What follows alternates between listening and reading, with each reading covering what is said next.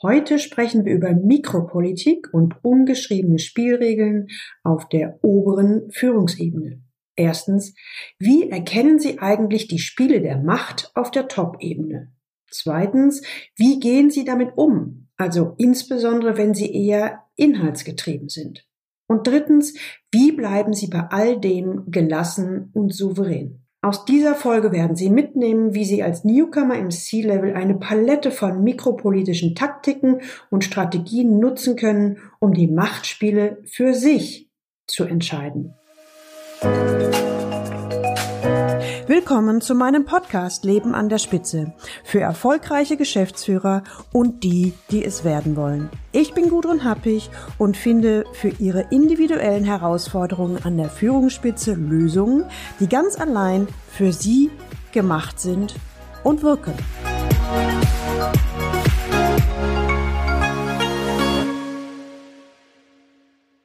Frau Happig, ich bin eher introvertiert. In einer Gruppe will ich nicht im Mittelpunkt stehen. Und wenn ich andere nicht so mag oder aber sie mir im Verhalten zu dominant begegnen, dann ziehe ich mich eher zurück und versuche die Dinge allein zu erledigen, statt sie auch gegenüber Widerstand durchzusetzen. Tja, hm, wenn ich ehrlich bin, dann möchte ich nicht verletzt werden und habe auch Angst, was Falsches zu sagen. Ich bin ebenso. Das hat sicherlich mit Erfahrungen aus der Vergangenheit zu tun. Ich kann da auch nicht aus meiner Haut. Hm. Wahrscheinlich erwartet man von mir, dass ich mich ändern muss, also dass ich extrovertierter werden muss, jetzt wo ich ins C-Level aufgestiegen bin. Martin, die loyale Führungskraft im Konzern, schaut mich erwartungsvoll an, ob ich ihm wohl helfen kann. Zu Martin gibt es eine kleine Vor- bzw. Hintergrundgeschichte. Meistens melden sich die Klienten selber bei mir. In wenigen Fällen geht der Weg anders. Und so auch hier. Ich kenne nämlich seinen Chef. Er berichtet direkt an den Vorstandsvorsitzenden im Konzern. Er ist ein toller Typ, sehr ehrlich, offen auf der einen Seite und gleichzeitig ein pfiffiger Fuchs, der genau weiß, wie man sich auf der Teppichetage erfolgreich verhält um das Unternehmen zukunftsorientiert zu führen. Er nahm mich einmal zur Seite und formulierte, Frau Happig, ich habe hier eine echt tolle Führungskraft. Martin. Der zeichnet sich durch hohe Glaubwürdigkeit aus, ist ein grundsolider, ehrlicher und verlässlicher Typ. Er bringt die Dinge im besten Interesse aller Beteiligten voran. Das kann nicht jeder von sich behaupten. Aber ich schaute ihn erwartungsvoll an bevor er weiter fortfuhr. Jetzt ist Martin befördert worden und nun auf einer Position, wo er es sowohl mit den Mitarbeitern im mittleren Management zu tun hat, den Ressortleitern und auch Vorständen aus dem eigenen und anderen Bereich. Und auch mit den Führungskräften des Konzerns, ab und an auch mit dem Vorstandsvorsitzenden. Frau Happig, Sie müssen einen Weg finden, dass sich Martin im politischen Gestrüpp zurechtfindet. Hm. Als erstes schaue ich Martins Chef direkt in die Augen und frage, ja, ich verstehe, dass Sie das wollen, aber will Martin das auch? Denn wenn wir zusammen arbeiten würden, dann muss ja in erster Linie Martin eine Entwicklung anstreben. Der Chef formuliert, hm, glaub schon. Nur kurze Zeit drauf befinden wir uns im sogenannten Auftragsklärungsgespräch. Zu dritt. Gemeinsam mit Martin. Sein Chef wiederholt noch einmal, was er mir gesagt hat. Wir wollen absolute Transparenz und Offenheit. Und dann fährt er fort. Ich habe für die Zusammenarbeit, also das Coaching, ein Ziel. Erstens finden Sie beide einen Weg, dass sich Martin im politischen Gestrüpp hier im Konzern besser zurechtfindet. Dabei soll Martin in seinem Kern natürlich genauso bleiben, wie er ist. Hm, schön wäre allerdings, wenn Sie, Martin, mehr aus sich herauskommen würden. Es geht darum, die neuen Herausforderungen zu meistern. Dabei geht es auch darum, die Mikropolitik hier zu erkennen, zu verstehen und die Spielregeln bedienen zu lernen. Ich schaue Martin fragend an, ob er das auch will. Dieser nickt. Und dann formuliert Martin selbst, ja, ich habe auch ein Ziel. Nee, ich habe sogar mehrere Ziele. Ich möchte mich zurechtfinden und den Spagat zwischen der politischen Welt und der Fachwelt meistern. Ich möchte Antworten auf meine Fragen. Wie funktioniert das? Wie finde ich den, ich sag mal, individuellen Weg und komme damit auch noch zurecht? Was muss ich machen, dass ich mich dabei auch noch wohlfühle? Hm, die Frage ist natürlich, geht das überhaupt? Die Grundlagen sind gelegt und wir starten los. Martin gesteht gleich zu Beginn unserer Zusammenarbeit, dass er sich recht unwohl in der neuen C-Level-Rolle fühlt und er auch einige Befürchtungen hat. Fangen wir mit etwas Input an. Erstens neue Spielregeln. Zunächst erzähle ich Martin einiges über das klassische konservative Top-Management und den dazugehörigen Regeln. Martin verzieht das Gesicht. Oh, es gefällt mir überhaupt nicht. Ich habe keine Lust, die Hälfte meiner Arbeitszeit Kaffee trinkend in den Büros irgendwelcher oberer Führungskräfte zu sitzen und dann keine Zeit mehr für meine eigentliche Arbeit zu haben. Hm, was ist denn jetzt Ihre eigentliche Arbeit, frage ich ihn. Schnell wird klar, was er beschreibt, sind seine früheren Aufgaben. Doch nun in der neuen Rolle erwartet man anderes von ihm. Er beschreibt mir einen Kollegen, also seinen Rivalen, wie er ihn nennt. Der kümmert sich überhaupt nicht um seine Leute, ist ein absoluter Dünnbrettbohrer und weiß permanent, wo was los ist. Der ist absolut verletzt im Unternehmen. Ich mag den nicht. Weil er als Person echt ein, ah, naja, Sie wissen schon, was ich meine, ist. Was mich aber ärgert, der ist total beliebt bei den wichtigen Entscheidern. Die kennen ihn alle und der bekommt auch noch wichtige Entscheidungen durch. Der hat mir meine Pläne schon ein paar Mal durchkreuzt. Ich hatte den besseren Inhalt, die bessere Idee. Aber er hat sich mit seiner Art und Weise durchgesetzt. Das ist echt unfair. Seinen Unmut kann ich mehr als nachvollziehen. Diese Dünnbrettbohrer wie Martin ihn nennt, haben bei meinen Klienten auch die wüstesten Namen. Blender, Politiker, Dampfplauderer und auch noch ein paar mehr. Was allen gemein ist, keiner meiner Klienten mag sie. Und dennoch finden wir sie zuhauf an der Unternehmensspitze. Doch was wird daran deutlich? Der zweite Punkt.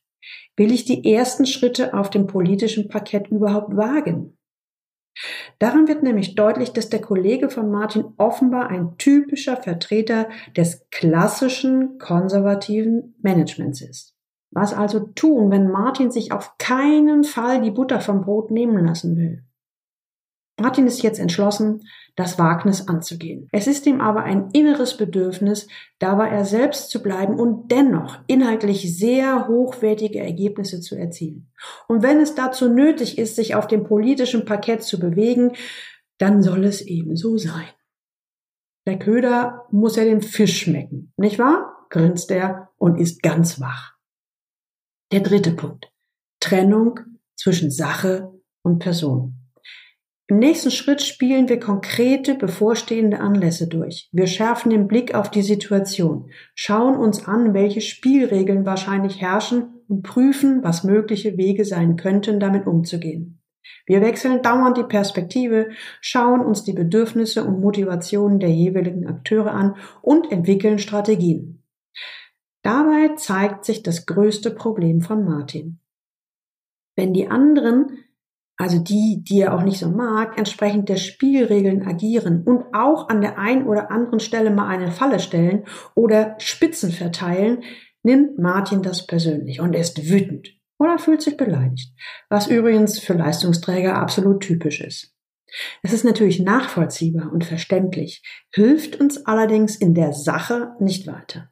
Martin darf lernen, dieses Verhalten als Teil des Spiels zu erkennen.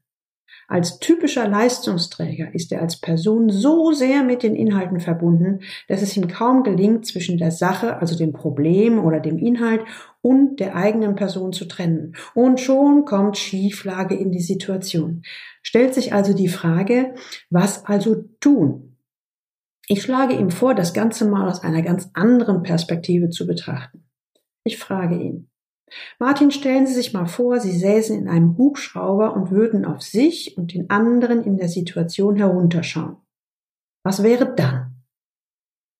Martin entgegnet, das ist ganz einfach. Dann sieht alles viel einfacher aus. Ich habe viel mehr Distanz und kann wieder agieren. Damit ist ein weiterer wichtiger Schritt getan. Und nun geht's um die Feuertaufe. Stimmt das alles, was ich so erzählt habe, so in echt? In der Realität von Martin. Ich gebe ihm als sogenannte Hausaufgabe ein Experiment zu machen. In der nächsten Zeit soll er sein Umfeld und seine Akteure beobachten und schauen, ob das, was wir besprochen haben, in seiner Realität auch so tatsächlich funktioniert. Also kann Martin schon an der einen oder anderen Stelle selbst in Aktion treten und schauen, was er für Erfahrungen macht. Nach einiger Zeit kommt Martin wieder zum Termin und grinst breit übers Gesicht. Das funktioniert ja wirklich! Er ist ganz aufgeregt, als er mir von einem konkreten Beispiel erzählt. Sein Kontrahent, nennen wir ihn B, wurde mit einem Thema betraut, das eigentlich in den Aufgabenbereich von Martin gehörte. B wollte sich damit neue Sporen verdienen, Martin wollte das Thema allerdings unbedingt im eigenen Bereich behalten. Martin hatte also zunächst ein größeres Handlungsinteresse als B. Daher suchte er natürlich zunächst den Kontakt zu B um die Angelegenheit mit ihm zu besprechen. B sagte zunächst zu, doch kurz vorm Termin sagte er mit einer fadenscheinigen Begründung wieder ab. Martin fährt weiter fort. Früher wäre ich total verärgert gewesen. Ich hätte sehr engagiert einen neuen Termin vereinbart und B erstmal meine Meinung geigt, dass ich so ein Verhalten blöde finde. Aber diesmal habe ich ganz anders reagiert. Ich habe mir schon ganz zu Beginn erst einmal die Situation bewusst gemacht. Erstens, wer hat das größte Interesse an dem Treffen? Zweitens, wie sind die Zusammenhänge bei den beiden Akteuren? Drittens, wer hat letztendlich die Entscheidungshoheit über das Thema? Viertens, wo gibt es Kooperationen? Fünftens, wer kann mich unterstützen? Sechstens, was muss ich politisch tun, um einen größeren Erfolg zu haben? Und siebtens, wie wird sich wohl B verhalten? Daher, nachdem ich das alles mir vorher beantwortet habe, war mir völlig klar, dass B den Termin absagen würde und so reagierte ich ganz gelassen und souverän auf sein Verhalten, was mich früher geärgert hätte. Und danach fällte ich die Situation ein, dass ich B zufällig am Rande eines Meetings traf und erzählte ihm eher beiläufig von dem Thema, was jetzt ihm zugeordnet sei, doch in meinen Bereich gehöre. Und es sicherlich in beidseitigem Interesse sei, dass wir hier eine gute Lösung erzielen. Die Reaktion von B war nahezu klassisch, indem er sofort formulierte, ja, ja, klar, das sollten wir auf jeden Fall tun, ist ja wichtig, die Sekretärinnen sollen baldmöglichst einen neuen Termin finden. Martin war natürlich schon jetzt klar, dass B auch diesen Termin nicht wahrnehmen wollen würde, und er war schon gespannt, wie B sich wohl aus dieser Nummer herausmogeln würde. Da er keine Absage erhielt, ging Martin zum vereinbarten Zeitpunkt vorgelaunt in Richtung Büro von B. Frag ich, Sie glauben nicht, was jetzt passierte. Ich traf am Büro ein. B war noch im Gespräch mit einem guten Kollegen von mir. Kurz darauf kamen beide aus der Tür raus und B schaute mich sichtlich verwundert und überrascht an und fragte mich, was ich denn wolle. Und voller Selbstbewusstsein und Souveränität entgegnete ich ihm, wir haben jetzt einen Termin. B wurde nervös, suchte nach Worten. Äh, nee, das kann doch nicht sein. Hab jetzt einen anderen Termin außer Haus. Doch, doch, flötete ich und holte mein Smartphone raus, in dem der Termin sichtbar war. B lief nun rot an und blähte sich auf. Da sollten Sie sich mal um Ihre Büro kümmern. Das haben Sie wohl nicht im Griff. Ihre Kontaktanfrage habe ich ja nicht bestätigt. Sie sollten sich wirklich mal. Ich muss jetzt jedenfalls zum Steuerberater raunzte B und verspannt schnell auf dem Gang. Hm. Mein Kollege und ich schauten uns an und feixten uns ein. Wir beide hatten die Strategie von B erkannt und durchschaut und ließen somit die komplette Peinlichkeit bei B, der immerhin jetzt innerhalb der Arbeitszeit zum Steuerberater ging. Unter normalen Umständen hätte ich mich von diesem Spielchen angegriffen gefühlt und begonnen, mich zu verteidigen. Und dann hätte B das nächste Spiel gespielt, nach dem Motto, wer sich verteidigt, klagt sich an. Hätte ich mich noch weiter erniedrigt und bloßgestellt. Doch nun erkannte ich die Strategie und bin darauf einfach nicht eingestiegen. Und so lag die Peinlichkeit beim Kollegen B und da es zudem weitere Beteiligte in der Situation gab, war das Ganze gleich doppelt peinlich für ihn. Ja, wir können mal zusammenfassend behaupten, Kollege B wurde mit den eigenen Waffen geschlagen. Tatsächlich war Martin von vornherein natürlich nicht davon ausgegangen, dass es überhaupt zu einem Gespräch mit Kollege B kommen würde. Stattdessen hatte er schon im Vorfeld diesbezüglich den Kontakt mit seinem Vorgesetzten aufgenommen und eine gute Lösung gefunden, die auch sofort umgesetzt wurde. Martin formuliert zusammenfassend, tja, manchmal ist es tatsächlich besser zu handeln, als darauf zu hoffen, mit unkooperativen Partnern im Gespräch eine Lösung zu finden. Ich nutze die Chance und frage Martin, was er für sich ganz persönlich aus diesen vielen Erfahrungen mitgenommen hat.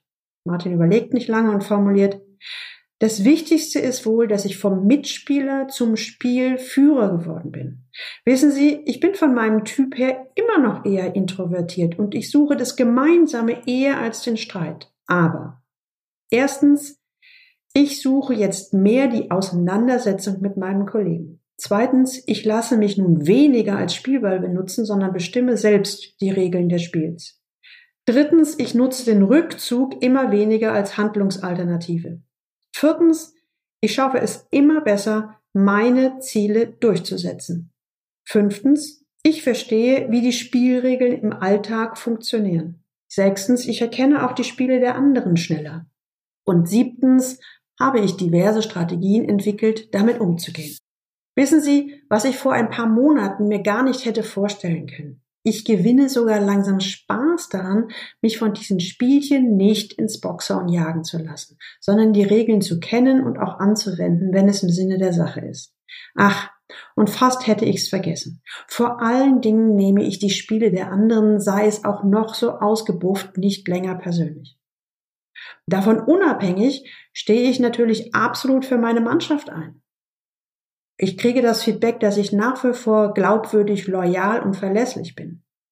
Aber inzwischen bin ich eben nicht mehr so naiv wie am Anfang und fühle mich insgesamt wesentlich durchsetzungsfähiger. Er formuliert, ich spare enorm viel Zeit und Nerven. Ich kann mich jetzt wehren bei Dingen, die mir nicht gefallen und tappe immer seltener in irgendwelche Fallen. Und ich erkenne jetzt natürlich auch diejenigen, die schon dem modernen Topmanagement angehören. Und hier können wir auf die ganzen Spielchen verzichten und gleich Klartext reden und handeln. Es freut mich, dass ich jetzt diesem A, mehr mag ich dazu gar nicht sagen, nicht aus dem Weg gehen muss beziehungsweise von vornherein keine Schnitte habe, sondern wirklich in den Ring steigen kann und auch immer häufiger Punkte, so würde ich das mal formulieren. Und dann kann ich tolle Dinge für mich und meine Mannschaft voranbringen. Mikropolitik und politische Spiele gehören im Top-Management zur Tagesordnung und die gute Nachricht, man kann sie lernen. Kennen Sie das auch, dass Sie jetzt neu ins C-Level aufgestiegen sind oder in ein neues Unternehmen an die Unternehmensspitze gewechselt sind?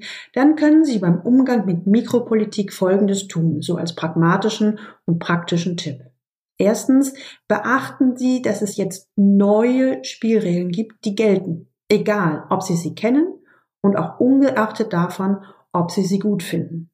Entdecken Sie bitte die Spielregeln recht zeitnah. Wenn Sie das Unternehmen wechseln, machen Sie sich bewusst, dass es in so gut wie jedem Unternehmen andere Spielregeln gibt. Das heißt, wenn Sie die Spielregeln im alten Unternehmen aus dem FF kennen, bedeutet es das nicht, dass sie im neuen Unternehmen auch gelten.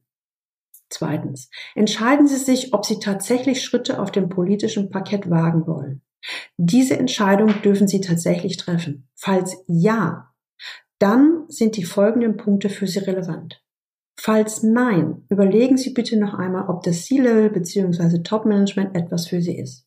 Denn dort herrscht Mikropolitik und sie wird auch weiterhin vorhanden sein, ob Ihnen das gefällt oder nicht. Wenn Sie nachhaltig für sich selbst und das Unternehmen etwas bewegen wollen, dürfen Sie sich mit dem Verhalten in der Teppichetage auseinandersetzen.